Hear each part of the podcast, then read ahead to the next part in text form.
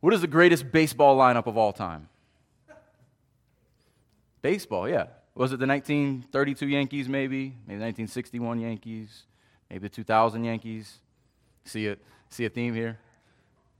But really, I would argue the greatest baseball lineup of all time at first base, a guy named who? At second base, a guy named what? At third base, a guy named, anybody know? And who plays shortstop? I don't give a darn. Pitching, who's pitching? Tomorrow? Who's catching? Today? Who's playing left field? Why? Who's playing center? Because? And who's playing right? Nobody.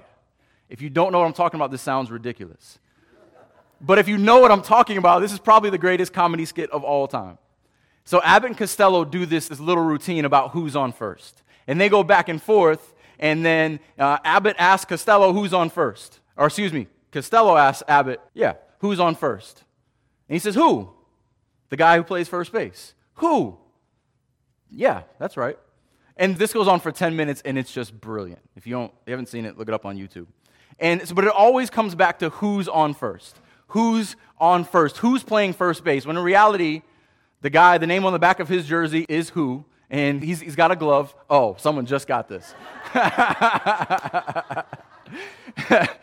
and he's playing first base. And every other name is just as ridiculous, and this goes on and on, and it's been redone so many times. And so, why I say that is, you know, after reading this text again and again this, this week, I started asking who's on trial.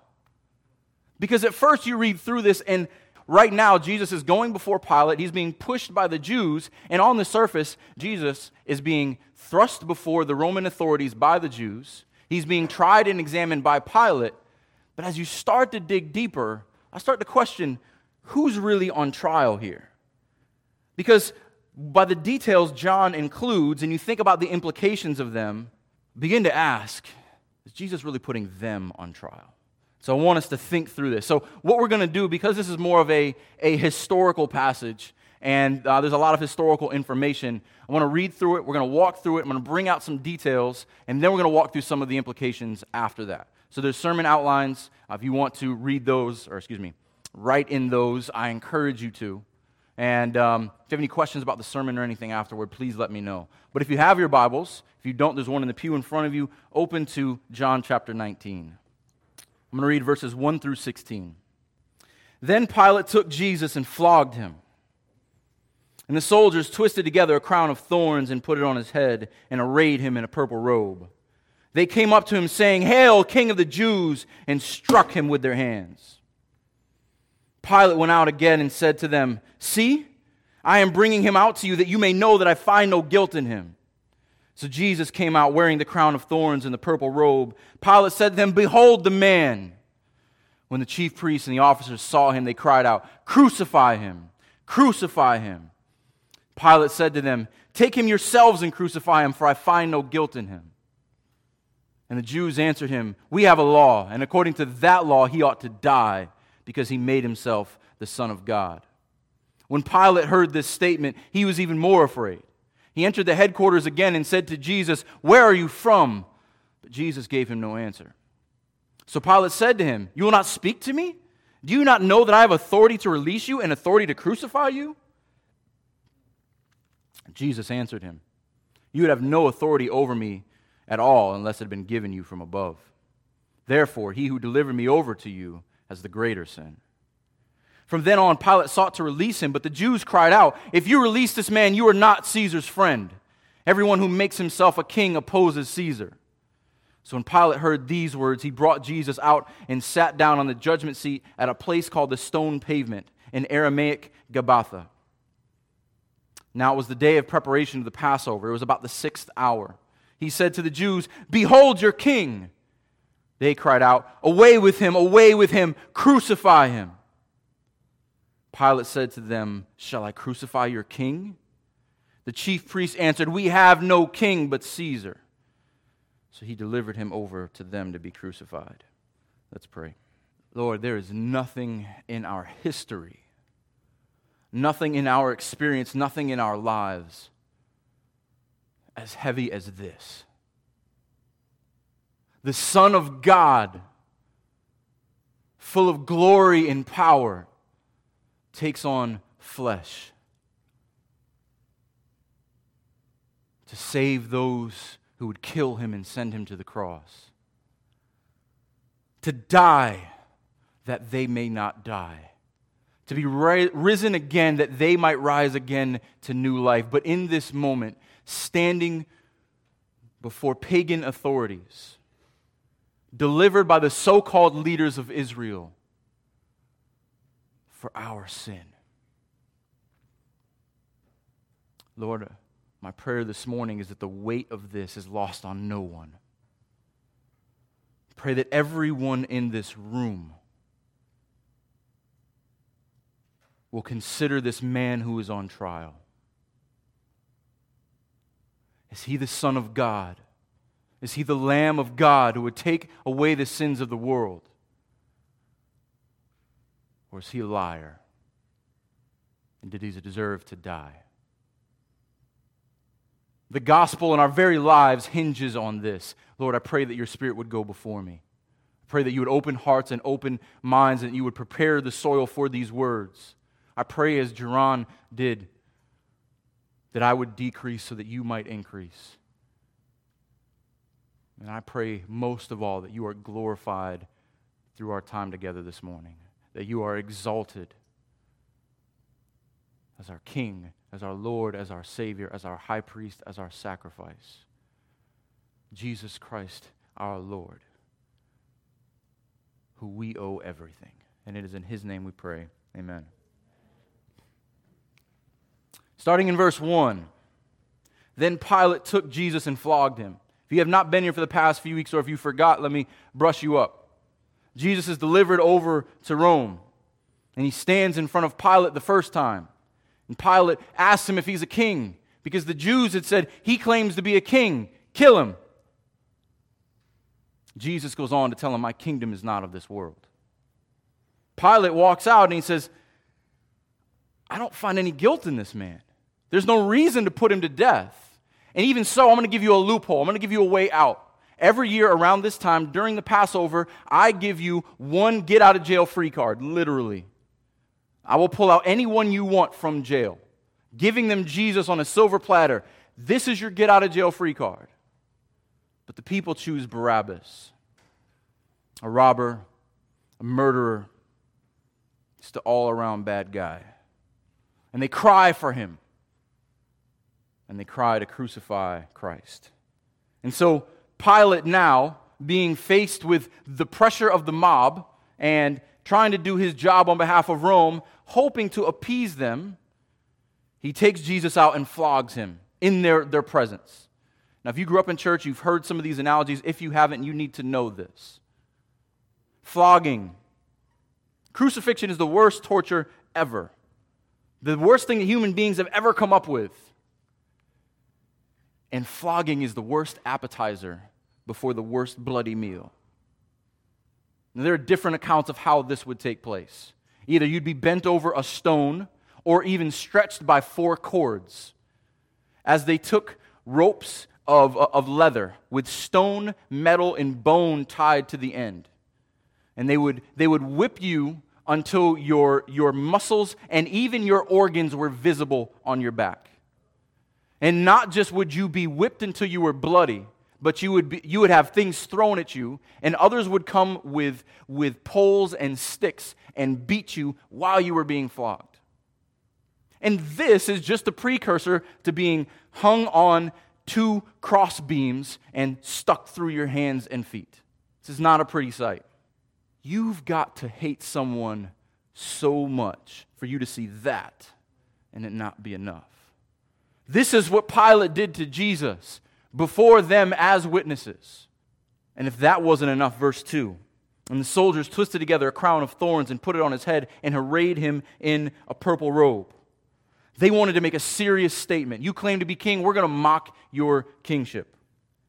They made a spectacle of him. Purple was the most, uh, the, the most expensive color you could have because it, it is a rare dye that, that they, would, they would take and, and dye it. So they, they put, and they want to make a real statement because they put a purple robe on a bloody and beaten man. And they put a wrap a crown of thorns to give him a, a fake crown, and also probably gave him a fake scepter. So they beat him and then they prop him up like this. I love, and I have to quote A.W. Pink so much because I love the things that he brings out. But he says it's very appropriate that in the curse, all the way back to Genesis 3, when Adam and Eve sinned and God pronounced his judgment on them, the very ground, the thorns and the thistles are cursed because of your sin. And it is appropriate that the thorns are put on his head. The very curse of the earth is placed on his head as well, in addition to the sin of man. He's already beaten and bloody. What do they do in verse 3? They came up to him saying, Hail the king of the Jews, mocking him. This is your king? Really? We're going to show you who this king is. And they struck him with their hands. Now, the English, as it so often does, does not give us the full sense of this. The tense in the Greek is continuous. If you've ever seen Full Metal Jacket, and if you haven't, don't. But if you have, that's, this is the, the style of person after person coming up and slapping him. All of these soldiers in a line slapping him. They continuously slapped him with their hands. They're mocking him. Hail the king of the Jews, slap. Hail the king of the Jews, slap. After they beat him. You may ask, why is it that serious? Why add insult to injury? Why add insult to injury? Quite literally. And I will argue this is the condition of man. This is who we are. And if you don't think so, turn to Romans chapter 3. Because many people are tempted to read this. If you don't know where Romans is, we're in John, two books to the right, chapter 3. Many people are tempted to read this and say, oh, that's just those, those wicked Roman soldiers. Regular, nice people wouldn't do that. The Bible gives us a very different picture of who we are in our core, and I'll give you the reason why in just a moment. Romans chapter 3, starting in verse 9. What then? Are we Jews any better off? No, not at all. For we have already charged that all, both Jew and Greeks, are under sin. As it is written, none is righteous, no, not one. But there's got to be. No, no one understands. No one seeks for God. All have turned aside together. They have become worthless. We read this in Psalm 14 earlier. No one does good, not even one. Do these next few verses sound familiar to you? Their throat is an open grave. They use their tongues to deceive. The venom of asps is on their lips. Their mouth is full of curses and bitterness. Their feet are swift to shed blood. In their paths are ruin and misery. And the way of peace they have not known. There is no fear of God before their eyes.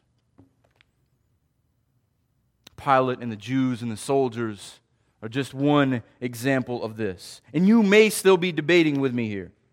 People aren't really that bad. People are not really that, that bad. This is just that. Really. I challenge you this week. Threaten someone's comfort, threaten someone's pet sin. Say, I am a follower of Christ. You need to repent of your sin because you are going to die and go to hell in your sin. See how much they love you then.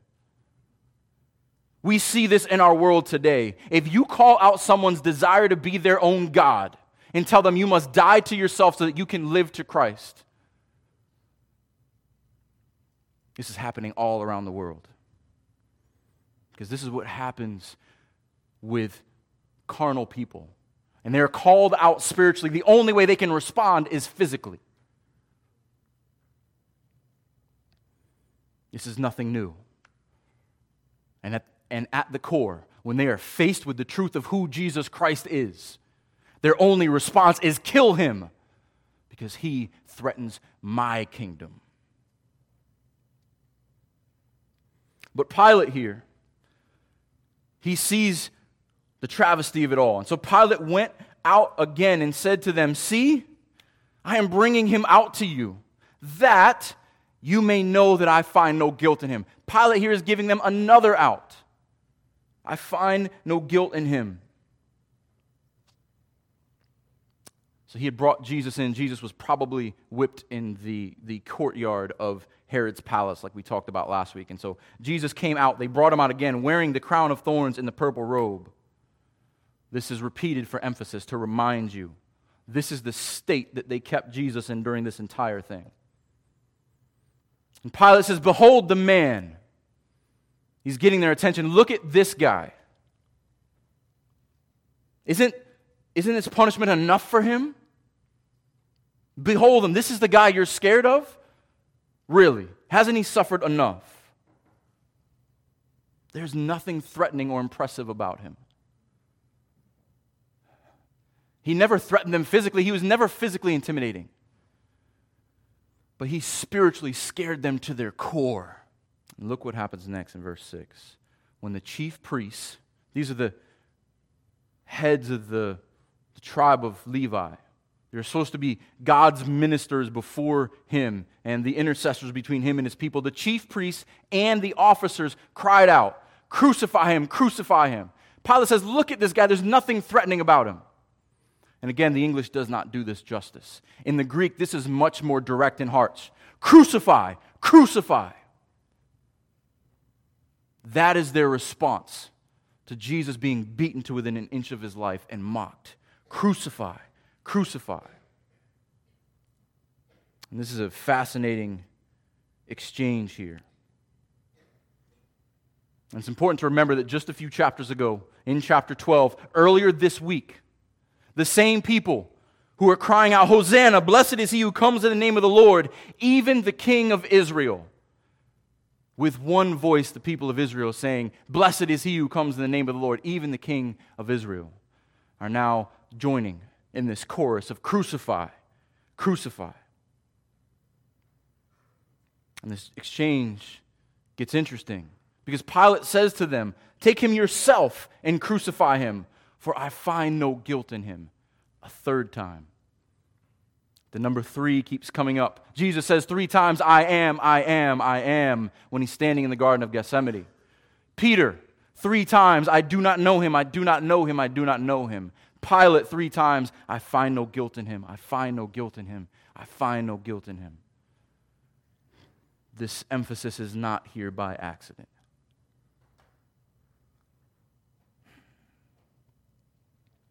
And the Jews respond, verse 7. We have a law, and according to that law, he ought to die because he made himself the Son of God. Now, on its grounds, that, that claim is sound. Because if someone claims to be God and is not, they should die. They were not confused by Jesus' claims. They knew exactly what he was saying, they knew exactly who he was claiming to be. But it's interesting how easy the law can be misunderstood how easy it can be twisted and distorted because both can't be right. Jesus cannot come to fulfill the law and they say he is guilty of the law at the same time. Someone must be wrong. So, this is an important lesson for us that we must be careful to those who twist the law of God for their own purposes. We must discern everything against Scripture. Because there are many people who are convinced of what they believe, just like these chief priests were and they are dead wrong.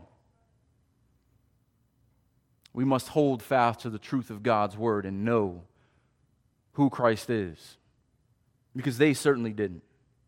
And so, not only was this difficult for them, this is difficult for Pilate too. Look at verse 8. When Pilate heard this statement, he was even more afraid. Well, he's even more afraid. That means he was afraid from something else. Uh, so here's where I'm going to bring in a little bit from one of the other Gospels. Look at Matthew 27 19. In this verse, at this same time, Pilate's wife comes to him. Besides, while he was sitting on the judgment seat, the same seat we'll get to in a minute, his wife sent word to him Have nothing to do with that righteous man, for I have suffered much because of him today in a dream. Pilate's wife, like Pilate, was very superstitious. She is suffered in a dream. She's, she's tormented because there's a righteous man who's going to be tried unrighteously. And it's important to remember, too, that the Romans were, were polytheists. So the Romans had, had plenty of gods, like the Greeks. Many of them were superstitious. And although they had no supreme transcendent God like the God of Israel, they had many immanent gods, meaning their gods were not in control of all things, but their gods could come and go. And their gods could take on human form, and their, their gods could procreate with human beings.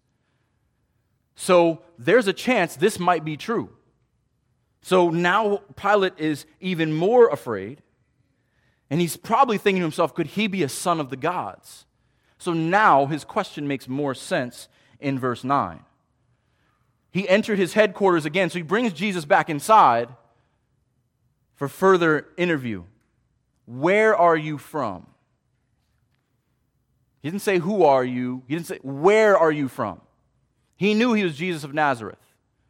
That was well known. He's asking, Where are you from? Are you from God? Are you from some other place than this? Are, is what they're saying correct? I don't want to kill a son of God. But Jesus gives him no answer. So then Pilate says to him, Will you not speak to me?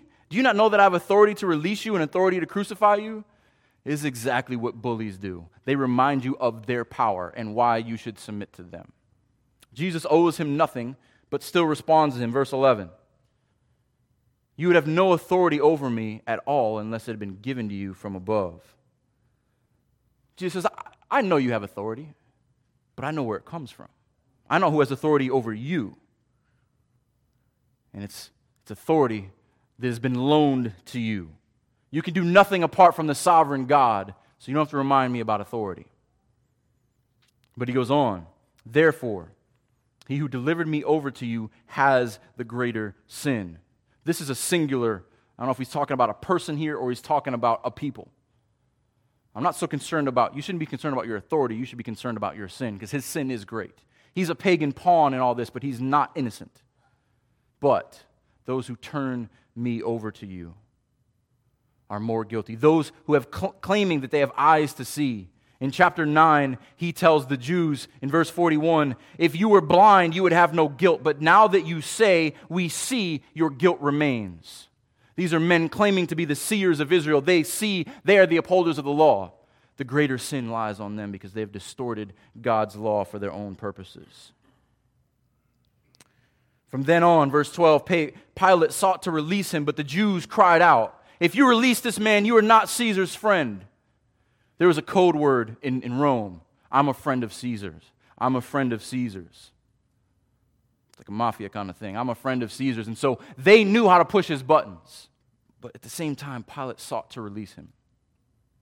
So, was Pilate convicted? Uh, did he discover a, a conscience? Was he sympathetic? Was he still haunted by his wife's words? Uh, we don't know his heart, but we know that he was conflicted. And now he's presented with these, these accusations, and Pilate's a pragmatist. They hit him where it hurts, they hit him in the wallet. All right, this is my job now. I get paid by Rome. And now, if, if there's accusations that I might not be a, a friend of Rome, I really got to rethink this thing.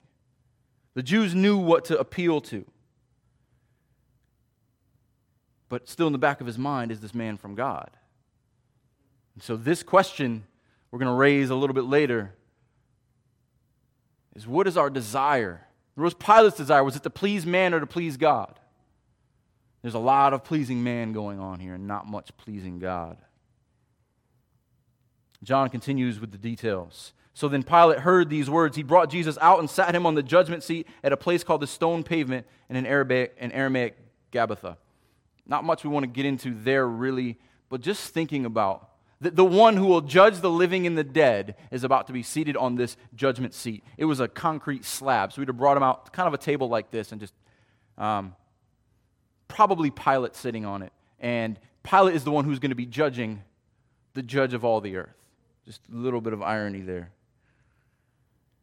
So John goes on, so brings Jesus out. He sits in this judgment seat. He's about to make a decision.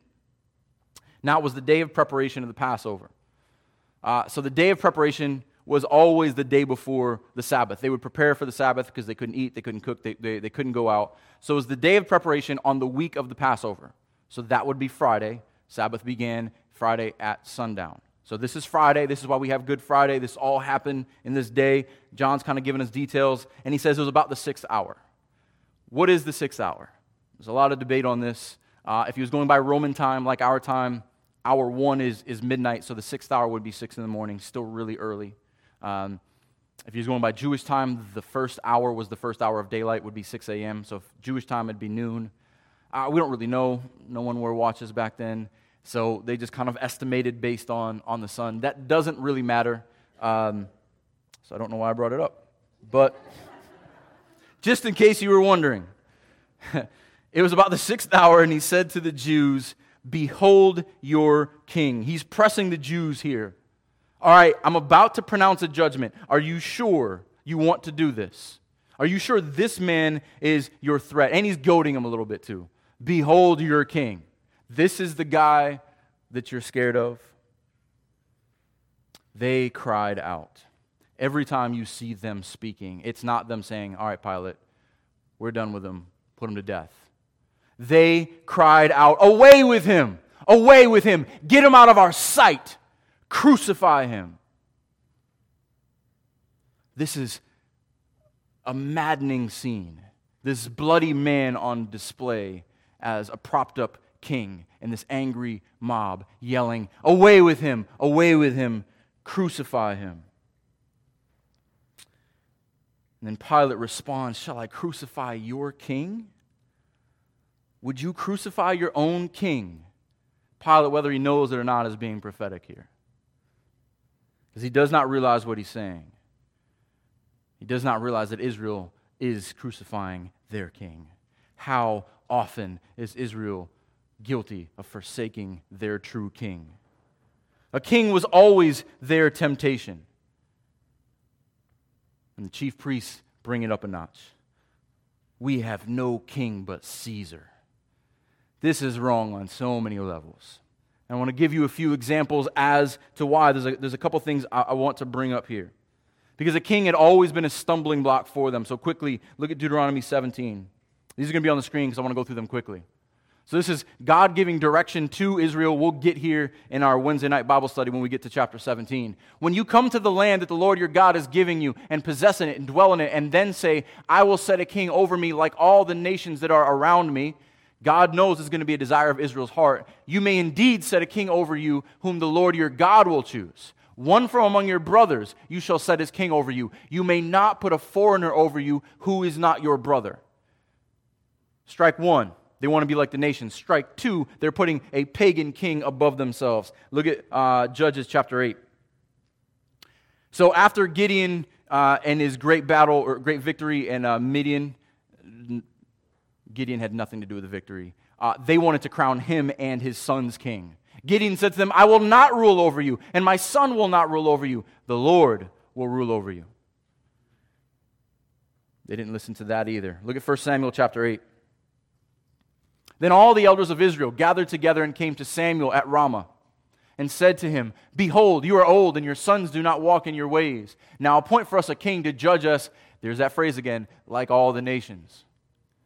But the thing displeased Samuel when they, when they said, Give us a king to judge us. And Samuel prayed to the Lord.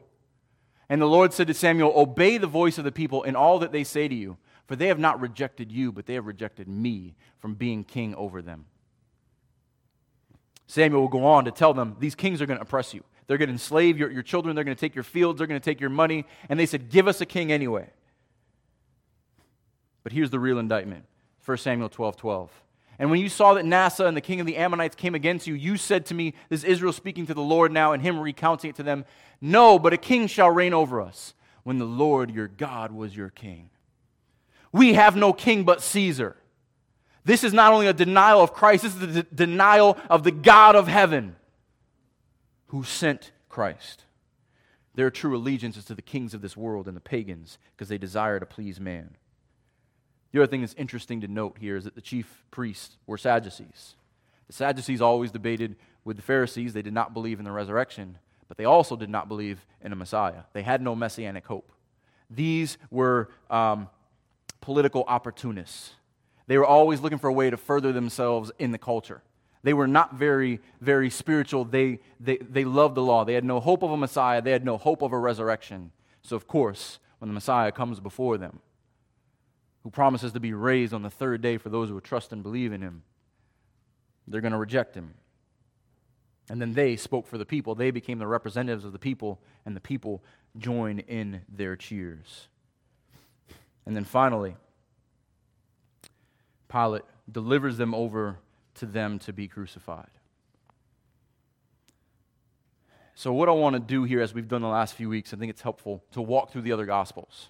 Because many times when you're reading through the Gospels, it seems like there are different uh, examples and different details in each one, because there are. You've got four different authors with four different perspectives. So, look at what Matthew says in Matthew chapter 27. So, Matthew 27 is the one, or Matthew gives us that detail about Pilate's wife coming to him with the vision. So, Matthew fills in a little bit more here. Matthew chapter 27, starting in verse 24. So, when Pilate saw that he was gaining nothing, but rather that a riot was beginning, he took water and washed his hands before the crowd, saying, I am innocent of this man's blood. This is important. Pilate washes his hands symbolically. This is not on me, this is on you. I am innocent of this innocent man's blood. And how does Israel respond? And all the people answered, His blood be on us and our children.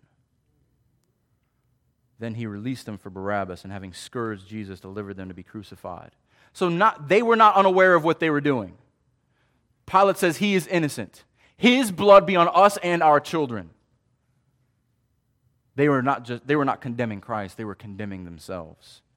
Mark tells us that Pilate releases Barabbas so that he would uh, satisfy the crowd. That's Mark 15 15. We won't go there. But turn to Luke. So Pilate is a pragmatist in all this. He wants to release uh, Jesus so that he will satisfy the crowd. Luke gives us some other helpful details. Luke 23, starting in verse 13. So, this is kind of the, the summary of the last few events. Gives us some background and also gives us some additional information. Pilate then called together, so Luke uh, 23, verse 13. Pilate then called together the chief priests and the rulers of the people. This is all the Israelite council here. And said to them, You brought me this man as one who was misleading the people. And after examining him before you, behold, I did not find this man guilty of any charges against him. Neither did Herod. John doesn't address this, but Jesus goes before Pilate, then to Herod on the other side of the palace, and then back to Pilate. For he sent him back to us. Look, nothing deserving death has been done by him. I will, there, I will therefore punish and release him. Pilate's giving his, his judgment. I'm going to punish and release him. This is enough for any, and he's punishing an innocent man, which is illegal in itself. But they all cried out together, Away with this man and release to us Barabbas. Parentheses here, a man who had been thrown into prison for an insurrection started in the city and for murder. Pilate addressed, them once more, desiring to release Jesus. Luke gives us the, what's going on in Pilate's heart through all this. But they kept shouting, Crucify him, crucify him, crucify, crucify. They're wanting to shout over Pilate's words. And a third time he said to them, Why? What evil has he done? I have found in him nothing, uh, no guilt deserving death. I will therefore punish and release him a second time. Look at verse 23. But they were urgent demanding with loud cries that he should be crucified, and their voices prevailed. So Pilate decided that their demand should be granted. He released the man who had been thrown into prison for insurrection and murder for whom they asked, but he delivered Jesus over to their will. This is all done according to human will and human desire, who in their blood lust would not listen to reason. So that's why reading all four Gospels helps us bring together the fullness of these accounts. So I have a few observations and some application for us. Now, if this was not true, if this was not horrific in its tragedy, this could have been written by Abbott and Costello. This is so ridiculous how this innocent man is being, is, is being railroaded here and being brought in and out how everything is upside down. The innocent is being punished, and, and the guilty are crying for death. But it's not. But then there's another temptation here to think, this makes no sense. How could God be in this? How could God allow this if we think of it from a pure, purely human perspective? But we must remember that this, at the same time, is in the perfect sovereign plan of God. Because in this, exemplified like nowhere else, man's guilt and God's grace. Look in the book of Acts, Acts chapter 2. We'll look at two passages in Acts. So if you're not familiar with the Bible, you're going to go like two pages to the right. The next book over, second chapter. We've looked at this verse a few times, but it's, we, we need to ingrain this into our mind. Acts chapter 2, verse 23. Love to hear pages turning. Verse 23 This Jesus, delivered up, listen closely, according to the definite plan and foreknowledge of God. Full stop. You crucified and killed by the hands of lawless men. At the same time, man is fully responsible, but God is sovereign and in control. He wasn't just crucified, he was raised up, loosing the pangs of death because it was not possible for him to be held by it. Man had their designs for Jesus. But death could not hold him because his death was not the end of the story. He was not just going to die for sin, he was going to be raised again on the cross. And this became the rallying cry for the early church. This became their prayer. Look at chapter 4 in Acts, verse 27. This would be the next page over in your Bible. They're praying for boldness. And on what grounds do they pray for boldness? Verse 27. For truly in this city, they're still in Jerusalem a, couple months after Jesus' resurrection. For truly in this city, they were gathered together against your holy servant Jesus, whom you anointed, both Herod and Pontius Pilate, along with the Gentiles and the people of Israel, to do whatever your hand and your plan had predestined to take place. If your God is not in control of what happened to Christ or what happens in the world, your God is too small and he cannot save. These acts of God, it's important here, these details, both Jew and Gentile alike, are in collusion with this. God's plan was that Jesus would come to be the Savior of all, Jew and Gentile, and how appropriate that Jew and Gentile send him to the cross. It only emphasizes the point that the guilt of all is put on him so that all who trust in him might be saved. And the, the, travesty of this whole thing exemplifies the need for the cross. Why was the cross necessary? Why was this necessary? Because people are that wicked. People have murder in their hearts. And if you don't think you're capable of murder, you're lying to yourself. You are one guy cutting you off in, in, traffic on a bad day with not much sleep and no coffee from killing someone. Am I wrong? I'm not the only one who's been there. But this is all according to the, the sovereign plan of God, so that the Son might be lifted up, so that he might be raised in victory, and that he might be exalted in majesty the Son of Man must be lifted up and put on the cross so that he can be raised with raised in victory over death and be seated in exaltation by the right hand of God. All this is so that Jesus could fulfill what the Father sent him to do. And if this had to happen, he must go to the cross, he must die for sin, the, the perfect sacrifice must be paid. Then who really is on trial? They're condemning themselves in this whole spectacle. I love what William Barclay says about this. He says, When a man faces Jesus, it is not Jesus who is on trial, it is the man. There's a Chuck Norris joke in there somewhere. You don't put Chuck Norris on trial, he puts you on trial. But I would argue that both the Jews and Pilate are on trial here, not Christ. Both of them are out of control and they're reactionary.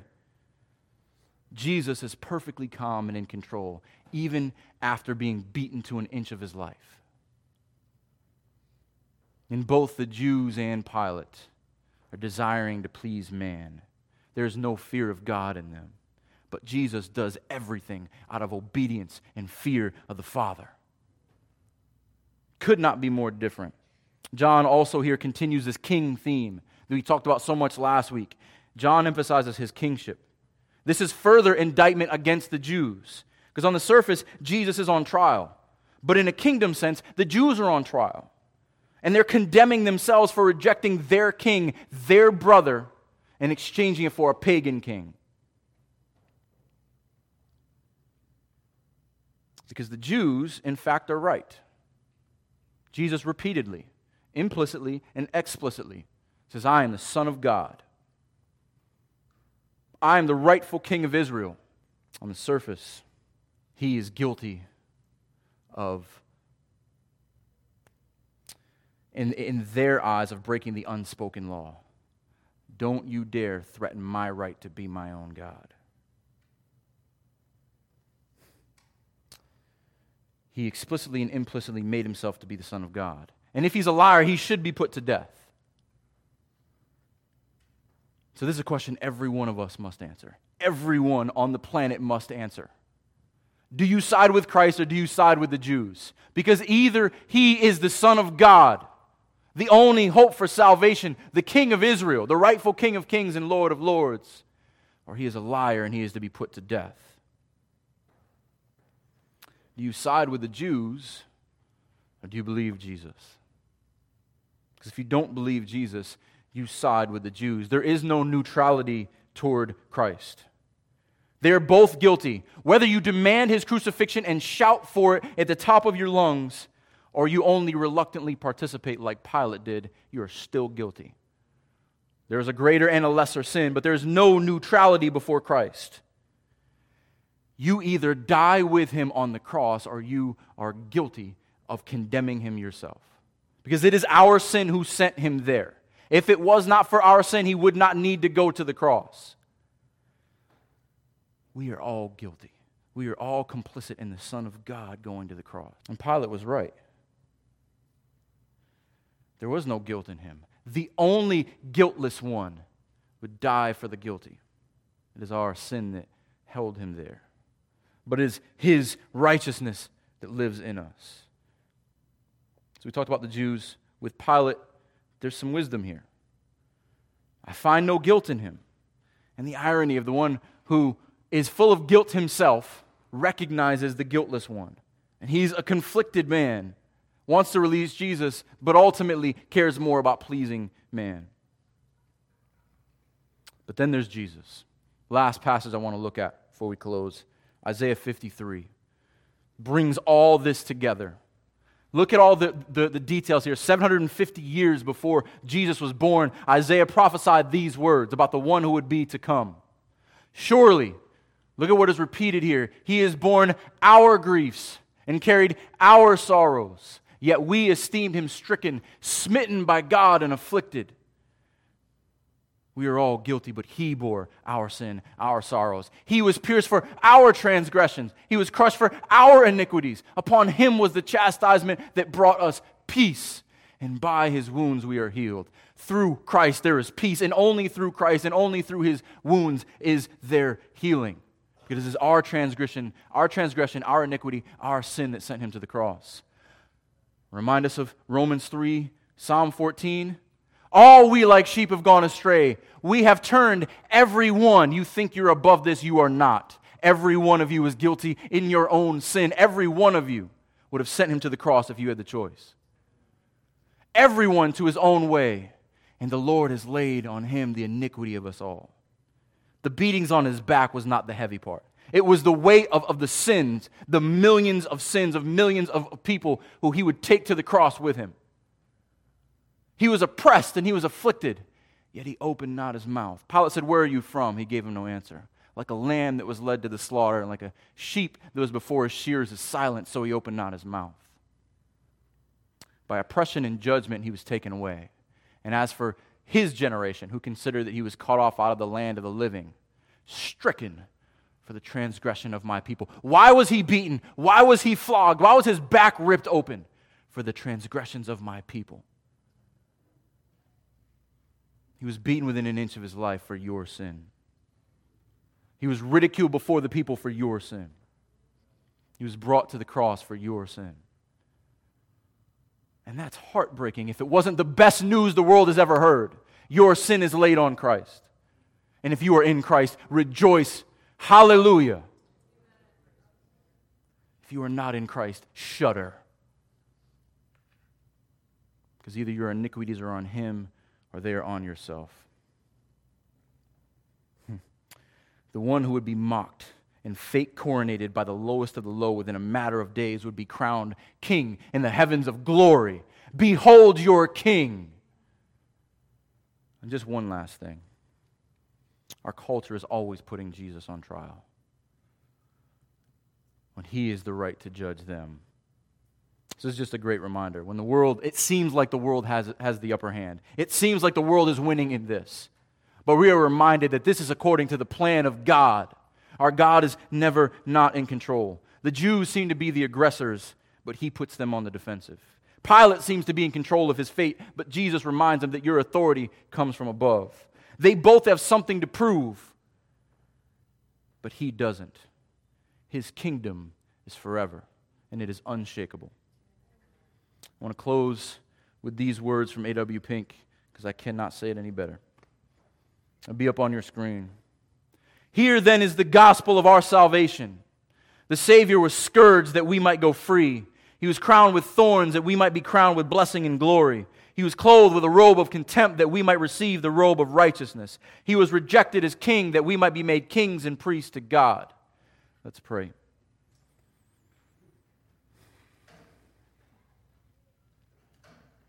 Lord, thank you for the gospel. Thank you for your son. Thank you for the cross. Thank you that his stripes became my healing.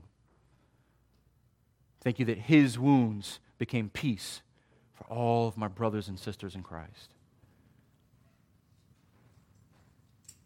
And I pray that as we look on this man of sorrows, that we will cry out, Hallelujah, the King of Israel, my Savior. He is alive, and I live in him. And it is his name we pray. Amen.